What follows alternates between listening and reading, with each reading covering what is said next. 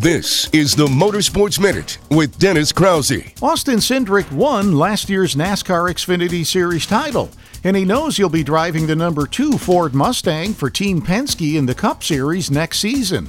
But that certainly hasn't diminished Cindric's focus to repeat as champion as the Xfinity Series playoffs get underway this weekend at Las Vegas Motor Speedway. Yeah, I'm, I'm way too competitive for that. You know, I, I haven't even honestly thought about 2022 with, with the exception of kind of some next gen tests that are coming up. But uh, otherwise, I'm, I'm pretty focused on this, you know, whether if it's for, for myself and my own personal reasons and my own personal motivations or for, for my team as well. You know, I've been with the same group of guys throughout the majority of my Xfinity career, and um, I wouldn't be the driver I am without them. So I'm excited to try and finish this off on, on the highest note possible. Um, you know, a, a, lot of fun things are changing and happening uh, for us as a group, but Uh, I think there's a lot to fight for. This is the Motorsports Minute on the Pit Pass Radio Network.